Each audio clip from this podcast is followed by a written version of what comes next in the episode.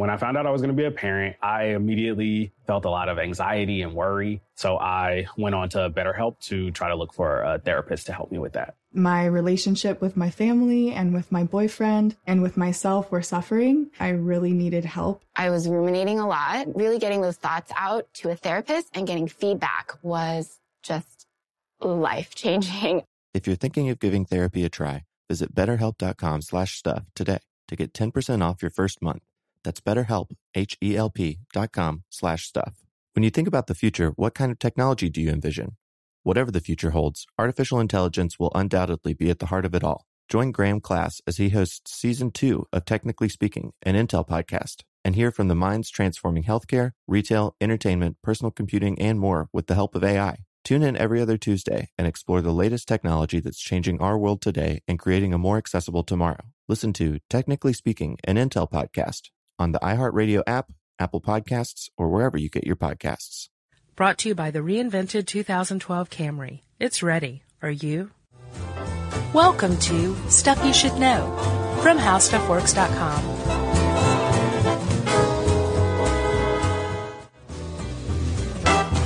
Hey, and welcome to the podcast. I'm Josh Clark. With me, as always, is Mr. Charles W. Chuck Bryant. How you doing, Chuck? Well said. Good. Well, that's a good good word. It is for this show. This is stuff you should know, and uh, actually, this is a special edition of stuff you should know. Indeed. Part one of a four-part series. Yes. Should I break it? healthcare. Yeah. And healthcare reform. Everyone seems to be really uh, uh, confused about what lies ahead in uh, the United States and our healthcare system.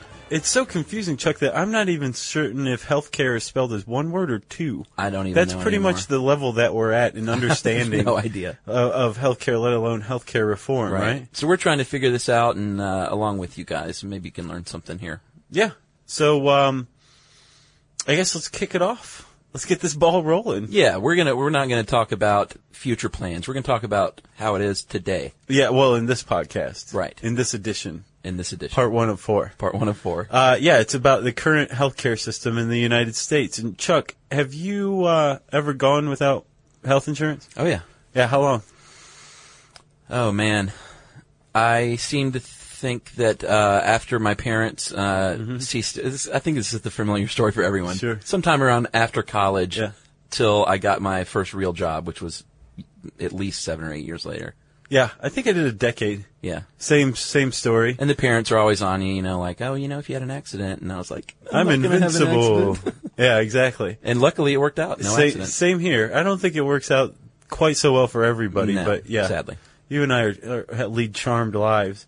Uh, well, I guess we'll get to un- the uninsured soon enough. So, Chuck, let's go back to the, the beginning. 1920s in Texas, a guy named Justin Kimball uh, founded a company named Blue Cross. Still around today, as I understand it. We share, we understand because they have a, a floor right below us, I believe. That's right.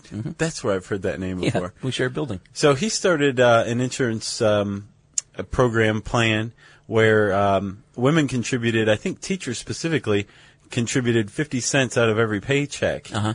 um, toward their eventual maternity needs. Right. So when they went to the hospital to have a baby, they were already prepaid. It's not really insurance; prepaid plan. Right. Good, great idea at But the time. there was something that came out of it that really gave birth to the insurance industry in the U.S., if you'll forgive the metaphor. Sure. Um, not all of these teachers had kids. bing, bing.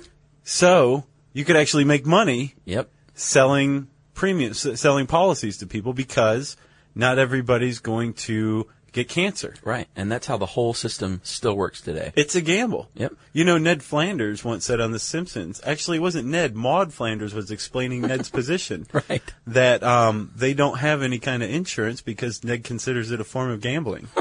and it really is. On one side, you, the insured, are betting that at some point in time, some injury or illness is going to befall you that's going to cost more to treat than you've put in Right. in monthly payments toward your policy. I love it. It is total gambling. The insurance company, on the other hand, is betting that you will be hit by a bus and die immediately.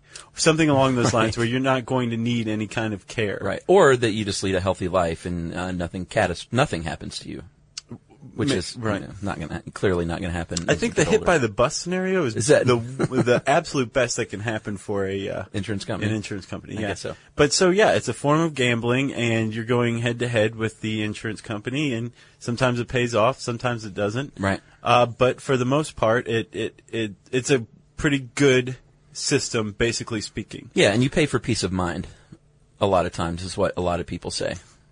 You know, You sound like a shill. I sound like I'm selling insurance. Yeah, exactly. I believe that was from Barton Fink. Was it? I yeah, John seen that Goodman said that he uh, sells peace of mind.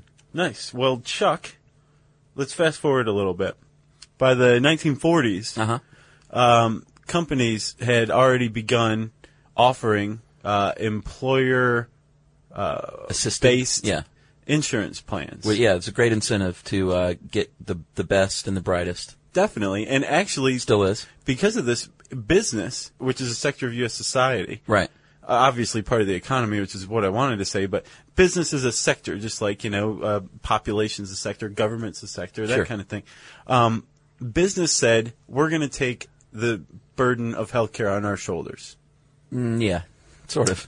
In 1943, the IRS supported this and encouraged it with a, a ruling that said um, employers can pay for these programs, these plans for their employees Yeah. out of pre-tax dollars, which makes the whole thing really attractive. And all of a sudden, the U.S. has what amounts to a state-sanctioned employer healthcare system, Right. And, which still thrives today.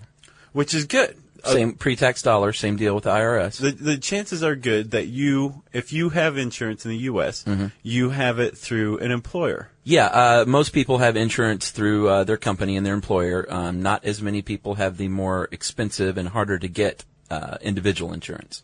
Yeah, I think 56% get it through their employer, um, and 30% get it through the uh, government-run program. Medicaid or Medicare. Right. w- Medicaid and Or Medicare others. were created in, uh, I think, 1965 by the Johnson administration, Right. LBJ. And um, the uh, SCHIP is the other big one for children, and Right. that's state run, like Medicaid. Medicare is for the elderly and the chronically disabled, Yes. and peculiarly, Uh-huh. Um, people with, with kidney failure. Yeah, renal failure. Yeah. Uh, Medicaid, as I said, it's state run, um, is for other people with disabilities, Right. the poor, Who can't afford it? and uh, pregnant women. Right. And then SCHIP is for kids. Yes, and that is uh, covers uninsured children under the age of 19 whose families earn up to 36,200 per year. Look at you with the stat. I've got a lot of stats. I was going to say, I sense that that's the first of many. Right. And then actually there was one more that I, I don't know if you knew about, uh, the high risk health insurance pools. And these Yeah. are people that have uh, pre-existing conditions that normally would not be able to get insurance at all. And they, what they do is they group these people together. Same concept as, as a employee, an employee based deal. Those are the ones you see on little 99 cent signs on the side of the road. Right. Like need insurance kind of thing. They- Yeah. you just get lumped together. Right. So yeah, there's the, you just pointed out one um, type of insurance, which is group insurance. Most employer plans, probably all employer plans, um, are group insurance. Yeah, and it Right. works because it is a group because you're, uh, and these are good because you usually don't have to uh, fill out the big questionnaire about your Right. eating habits and your smoking habits Yeah. and um, There's no physical exam, exactly and pretty much anybody who wants to take part can contribute and be insured. right. Any employee, I should say, and usually their family, kids, that kind of thing. Sure. Um, a very small portion of the uh, U.S. population has um, individual plans, and one of the reasons why is because you have to go through a rigorous screening process. It's not cheap. If you, you are found to have a pre-existing condition, um, you, you can be denied insurance Very is, easily. I imagine pretty heartbreaking. Yeah. and yeah, it's it's really expensive. Mm-hmm. It's it's very it's an expensive um, proposition. Um, whether you're an employer or an individual, Sure. and increasingly an employee. Right. So we'll get to that in a minute. What are some of the types of uh, insurance plans that are out there in the U.S. today? There's pretty much two b- umbrellas, right? As Yeah. far as models go. I would say so. The, I think you're talking about the uh, FFS, the fee for service model, and then the managed care model. You which, know me so well. I know.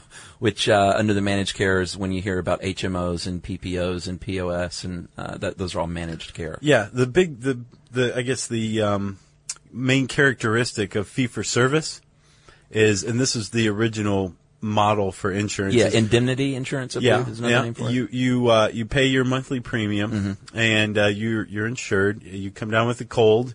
You go to the doctor. Sure. The doctor cures you. He gives you a Coke and says, uh, "Drink this and you'll be fine." Right, and smoke the cigarette. Right. Yeah. This is the 'Cause it's 1940s. Yeah.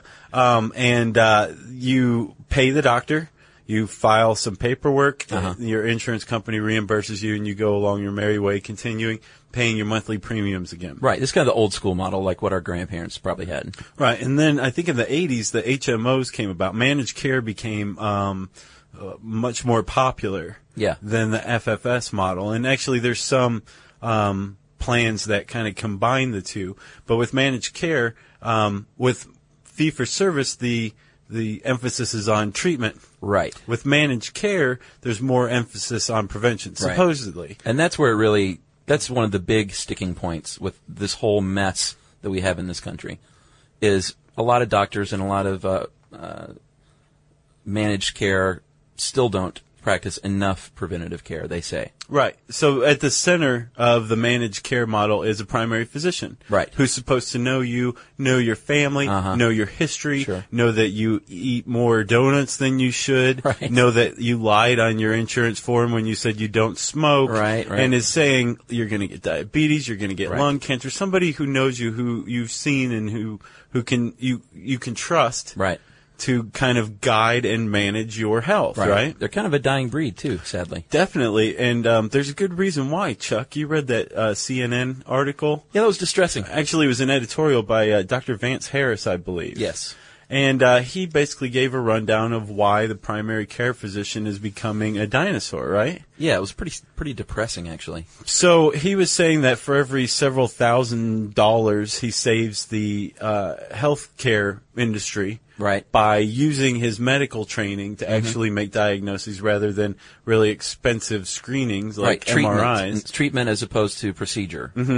He said that for every several thousand dollars he saves the industry, he makes fifty bucks. Yeah. seventy-five bucks. I know. So he's there. So primary care physicians are not making a lot of money. What's more, there's a lot.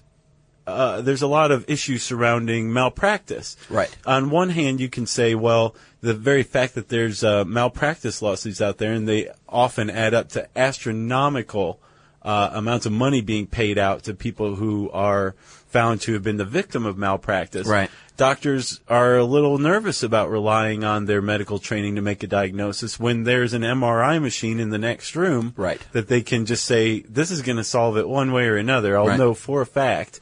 And then at the very least, even if I miss it, I could say, well, the MRI manufacturer screwed up. Right. You know, uh, there's a lot of passing the buck because of that, supposedly. But there's another way of looking at that, correct? Well, medical malpractice is, you hear a lot about um, doctors saying that's driving us out of business. We can't afford the premiums. Um, we have too many patients. We having to squeeze in patients that that come in for you know because they're worried. I know cyberchondria feeds into it. People read on the internet. I've got reflux. I need to get a uh, end- endo- endoscopy, Mm-hmm. and they go in there and demand one. Which I mean, really, it's it's there. It's your right. Sure. You're a patient, and you want to make sure that you Yeah. have a healthy body. It's tricky business, though. It, it is because there. What did you call it? Cyberchondria. Yeah, Excellent. It's uh, an argument that's often used against uh, pharmaceutical companies uh, advertising on television. Right. It, you get the impression that they are educating the consumer to say, "Hey, here's the words you use when you talk to your doctor to get our pill." Yep. You know, I mean, how how much of an effect has that had on um, over prescription? I'm sure a bunch. And there's uh, there's so much information out there now. That's the first thing I do. I diagnose myself on the internet all the time. And I know a lot of people do, that. Do that. you really? Oh yeah, man. What you what do you have? Oh, I've got uh, reflux. Do you? Uh huh. Big time. You're not much of a complainer, Chuck. Oh, shut up. You weren't No, saying really, that I a had no idea you had reflux. I got bad reflux, dude. All right, game off. Let's pause here to talk more about Monopoly Go. Because in Monopoly Go, you can team up with your friends for timed tournaments where you work together to build up each other's boards. It's very nice. That's right. And the more you win together, the more awesome prizes you unlock. And there's so much to get. I'm talking about unique stickers that you can trade with friends to complete albums for big prizes, cool new playing pieces to travel the boards with, or hilarious emojis for taunting friends when you smash their buildings or heist their vaults. Plus, Monopoly Go feels new and exciting every day with constantly changing tournaments and challenges, like digging for treasure or a robot pachinko machine. And there's always new timed events that help you win big, like massive multipliers for everything you win or rent frenzies. That's right. There's always something fun to discover in Monopoly Go. So get off the bench and go download it now for free on Google Play or the App Store. Game on.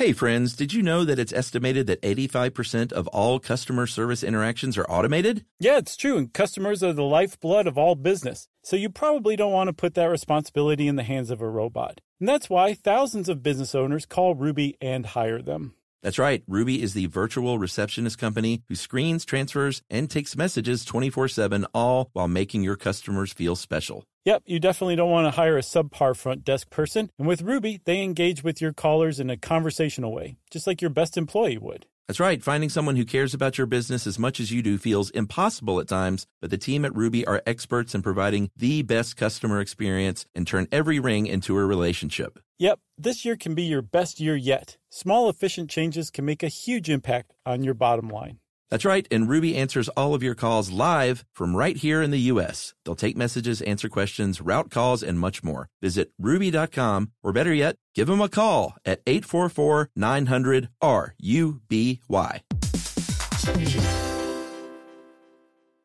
Let's take it back to. Uh, Can we talk about malpractice again, real quick? Because Oh, I, yeah. I do have a, a study. Please. Um, so you hear a lot about how how those costs are driving doctors out of business, and I'm not saying one way or the other. I'm just going to throw the study out. The uh, Americans for Insurance Reform. Uh, they are a coalition made up of Consumer Federation of America, uh, ConsumerWatchdog.org, and a hundred other public interest groups. They released a study um, this week, actually, that found that uh, malpractice premiums are down and at the lowest they've been in 30 years. Um, malpractice claims are down 45% since 2000. Huh. And in states where uh, the states have limited the uh, consumer's ability to sue for malpractice, Yeah. premiums are about the same as in other states. Really? So I'm not saying they're not paying a lot and it's not putting a dent, but they they do say that uh, malpractice claims only constitute one fifth of one percent of annual health care costs in the United States. So that's kind of an obsolete argument these days. Well, it may be a little overblown. I mean, of course, tell the doctor that that has to pay a lot of money, but um, right. I, from what I read, it, it's not the central problem like some people say. Like it needs reform, it needs to be controlled by the government. Uh, who knows? Okay. I'm just here to report the, the facts. And you did an excellent job of Thanks. it too. Let's go back to um, talking about where you get your insurance, right? Yes. We talked about uh, employer-based plans. Uh-huh. Uh, we talked about people who get the, the their insurance individually. Right. People who get it from the state. Um, and then there's another group known as the uninsured. Yeah, and this is where it gets really hinky. The number of the uninsured is uh, kind of all over the map right now. Well, yeah, and also it's one of the central foci of um, the insurance or healthcare reform debates. Well, that there's 45, actually, as far as August 2009 uh, Census Bureau figures, 45.6 million uninsured Americans. Right. And that if you are a person who believes that healthcare is a human right, Mm-hmm. you think that these people should be covered in some form or fashion, right? Right, and they're really nitpicking this number because uh, the, this number, the number of uninsured, is largely what a lot of the, the financing is going to be based on. Yeah, well, they're trying to project like a decade into the future. Uh-huh. And if they don't get that number right, you know, the money doesn't work out, then that's when you're really screwed. Well, sure. Um, you were saying that not everybody's on the same page with Not at who the uninsured are, how many there are. Um, there's a guy named Michael D. Tanner of the Cato Institute, and he pointed out that Our favorite think tank, right? uh, actually, I'm more of a Brookings Institute fan. Oh man, Cato's pretty good. used to be all about Cato. I, I was. I've, I've, I've, I'm still am. I, but I like Brookings these days. You've changed. so Tanner's Tanner points out that um, about 12 million of the, the 45.6 million people who are uninsured in the U.S. Yeah. Um, are eligible for Medicaid or SCHIP. They just haven't signed up. True. Well, maybe true. It's a really good point. Yeah. He also points out that if they ever go in for treatment, that should pop up um, in in whatever patient data that the administrator takes in, and they'll be automatically enrolled in whatever program suits them. Right. Right. So that takes care of 12 million.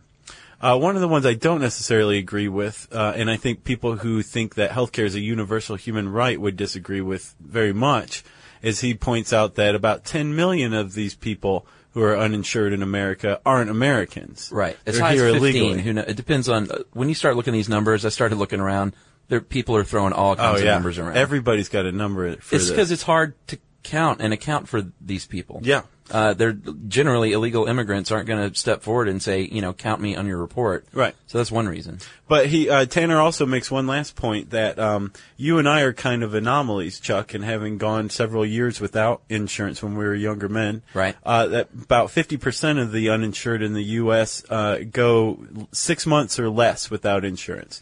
So Right. really, this forty-five point six million Americans, even if the number remains the same, who makes up this population is changing constantly. Right. It's a snapshot, basically. Right. I saw as one person put it in one of the articles you sent me. So yeah, exactly how many uninsured people there are and who they are is kind of a, a big part of this debate about whether, you know, healthcare needs reform. Actually, let me, let me correct myself. I haven't run across anybody who says that healthcare doesn't need reforming. Have you? No. No. Everybody agrees that there's something wrong That with it's it. broken, and the World Health Organization would probably agree with that well, study. well, hold on. First, let's talk about some of the different arguments. There's some people who say that public health care is nothing more than just a, a, a, a weak part of the American welfare state, and why should my taxes pay for some other guy's Right. um, health insurance when I'm paying through the nose? Right. Um, the uh, you could say that uh, competition might ease this. Right. This, you know, um, giving people vouchers to go buy their own insurance might make them a little more penny wise. Right. Uh, with how they spend their money. Um, really, ultimately, what seems to be agreed upon by everybody is that the American healthcare system is too expensive for what it provides. Big time. So let's talk about this. You mentioned the World Health Organization. This was huge, and this this still the study was from 2000. Yeah.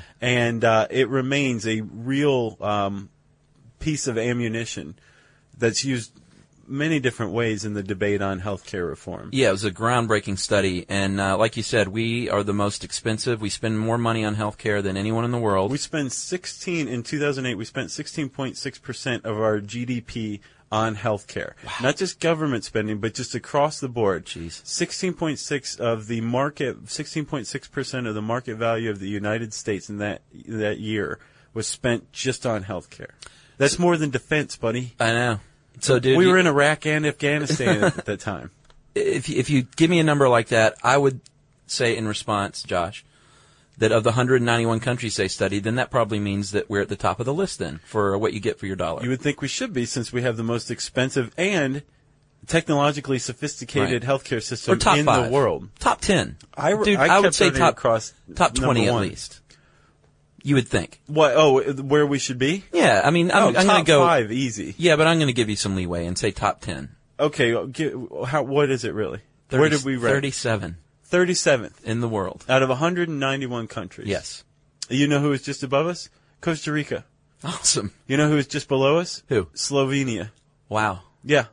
That's where the U.S. ranks. If this were the against Olympics, Costa Rica, we would be ashamed. Nothing against Slovenia. Right. But yeah, w- is- is- since we have the most expensive healthcare system in the entire world on the planet, we should, by proxy, have the best healthcare system is rated by the World Health Organization. You want to hear something else chilling? I do. Uh, Americans' life expectancy is lower than Canada, half of the Caribbean, including Puerto Rico and Cuba, uh, Chile, all of Western Europe, some of Eastern Europe, Israel, Jordan, Singapore, Hong Kong, Japan, Australia, and New Zealand. Our life ex- expectancy is lower than all of those countries. Wow. And I'm not necessarily saying that definitely means that their healthcare system is so much better, but it, it probably lends itself to to that argument. I know the study you're referring, or the article you're referring to, Chuck, and um, it references a study from the New England Journal of Medicine from about 10 years ago that showed that the average black man in Harlem was less likely to reach age 65 than a man in Bangladesh.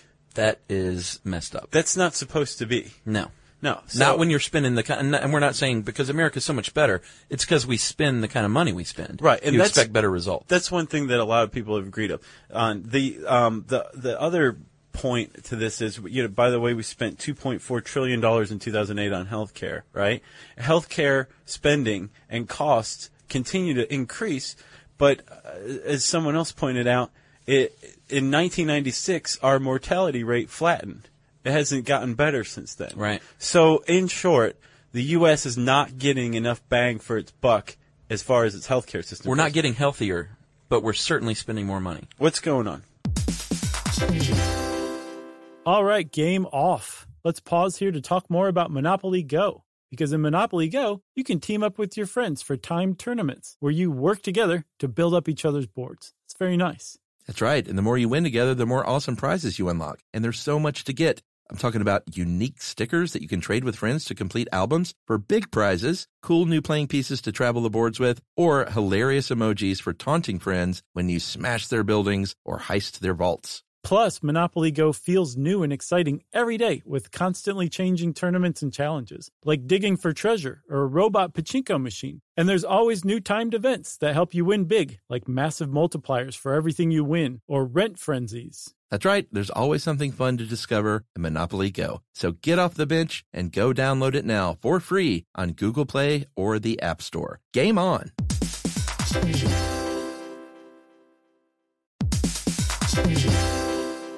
Hey friends, did you know that it's estimated that 85% of all customer service interactions are automated? Yeah, it's true, and customers are the lifeblood of all business. So you probably don't want to put that responsibility in the hands of a robot. And that's why thousands of business owners call Ruby and hire them. That's right. Ruby is the virtual receptionist company who screens, transfers, and takes messages 24 7, all while making your customers feel special. Yep, you definitely don't want to hire a subpar front desk person. And with Ruby, they engage with your callers in a conversational way, just like your best employee would. That's right. Finding someone who cares about your business as much as you do feels impossible at times, but the team at Ruby are experts in providing the best customer experience and turn every ring into a relationship. Yep, this year can be your best year yet. Small, efficient changes can make a huge impact on your bottom line.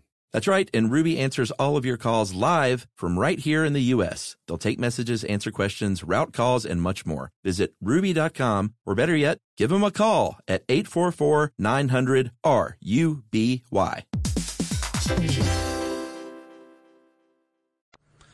Well, I mean, there's a, geez, there's a lot of reasons. I know one thing a lot of people point at is uh, the aging baby boomers and out the age where they need a lot of care in the hospitals and by doctors. Uh, there are fewer and fewer doctors and nurses, so uh, they're not getting as good a care, and there's more. Um, I think they just call them medical errors in the article I read because of understaffing. That's one reason. You're, what you're talking about could actually be considered symptoms. And we should probably True. say, just for COA, that if you put Jerry and Matt in here, Mm-hmm. you, you would get a totally different podcast with all the same research. Right. It, it, there are so many ways of looking at this issue that all you and I can do here, Chuck, is try to get to the central focus of it, Right. Without you know leaning into partisan politics or anything like that. Right, right. It seems to me, from what I, I saw come up time and time again from uh, sources on both the left and the right, pro business, pro labor, Mm-hmm. is that the American healthcare system is too sophisticated. It's too advanced. Interesting. And patients have too much access to it. Right. Too much, you could say, frivolous access to it. So that MRI scan we were talking about, Right, right. The ones that, costs a patient might $1,000. demand. Right. The patient demands it because that money that goes toward your employer based insurance Uh-huh. policy comes out of your paycheck. Yeah, yeah. Right? And when when so right there, this is money you haven't even seen. It comes out before it hit your your paycheck's Right, direct right. deposited into your account, right? Secondly, it's relatively cheap. And when you go to the doctor, you're not actually shelling out money. No, your copay. Right. So you have re- no real incentive to be um, cheap. What was the Simpsons uh, episode you were talking about? So you remember? Do you remember the one where uh, they they uh, Homer and Lisa go t- into isolation tanks? Right, right. Um, which, by the way, I did recently, and it was cool. I know. Um, and Homer's isolation tank is repossessed while he's in there. Right. And one of the laborers who's uh, repossessing this thing uh, tells the other one to lift with his knees.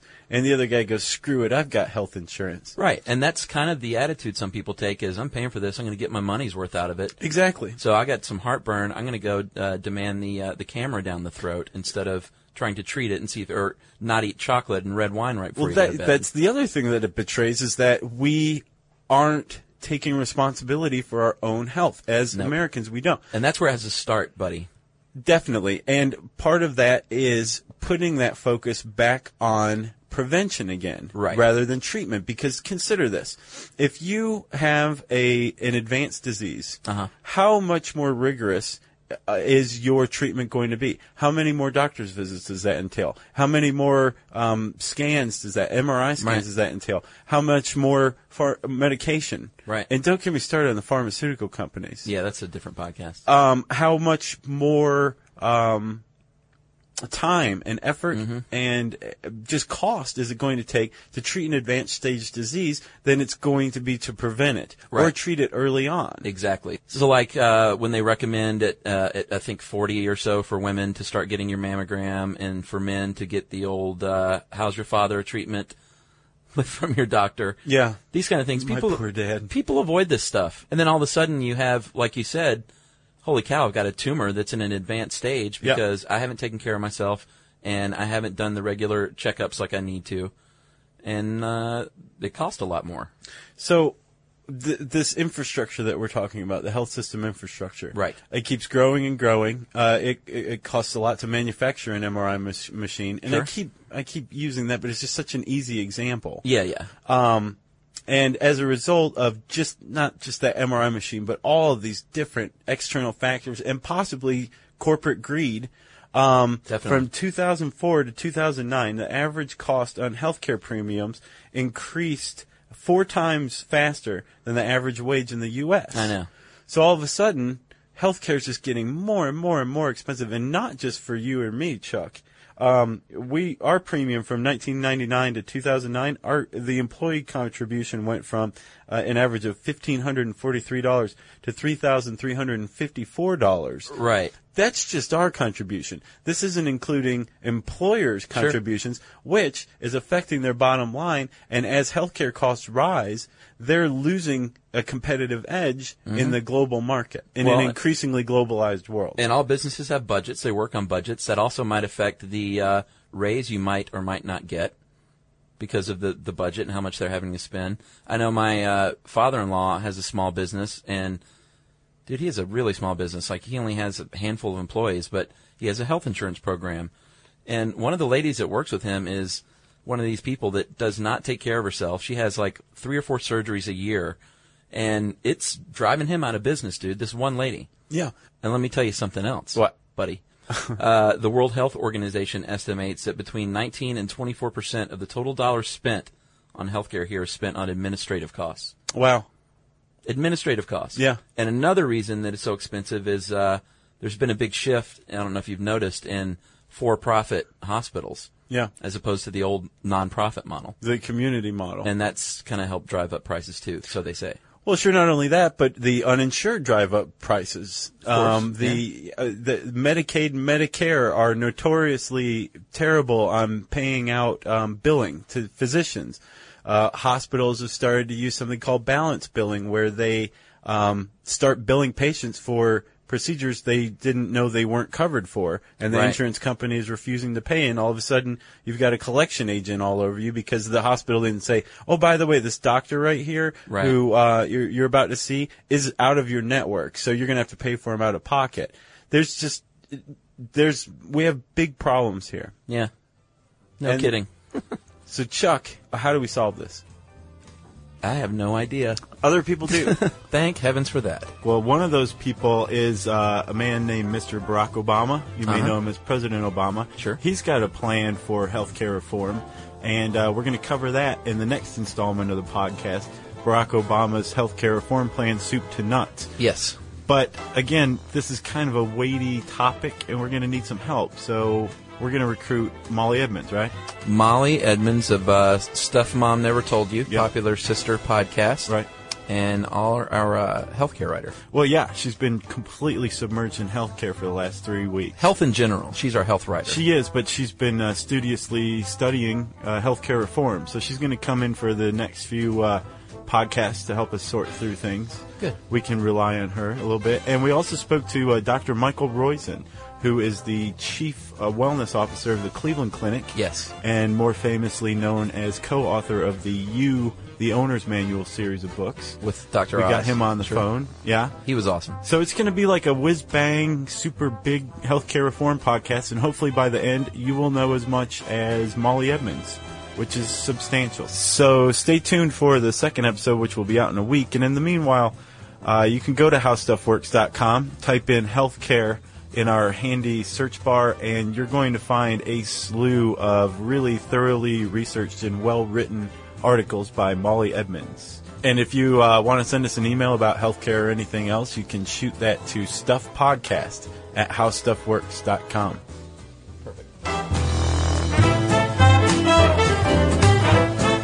For more on this and thousands of other topics, visit howstuffworks.com. Want more How Stuff Works? Check out our blogs on the howstuffworks.com homepage. Brought to you by the reinvented 2012 Camry. It's ready. Are you?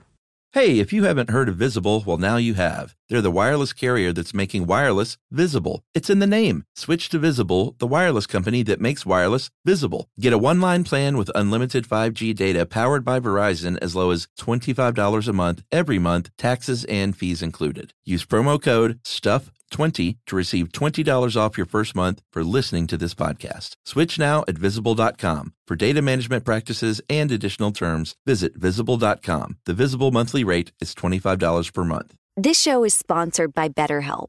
It's a simple truth. No matter who you are, mental health challenges can affect you, and how you manage them can make all the difference. That's why everyone should have access to mental health support that meets them where they are and helps them get through. BetterHelp provides online therapy on your schedule. It's flexible, simple to use, and more affordable than in person therapy.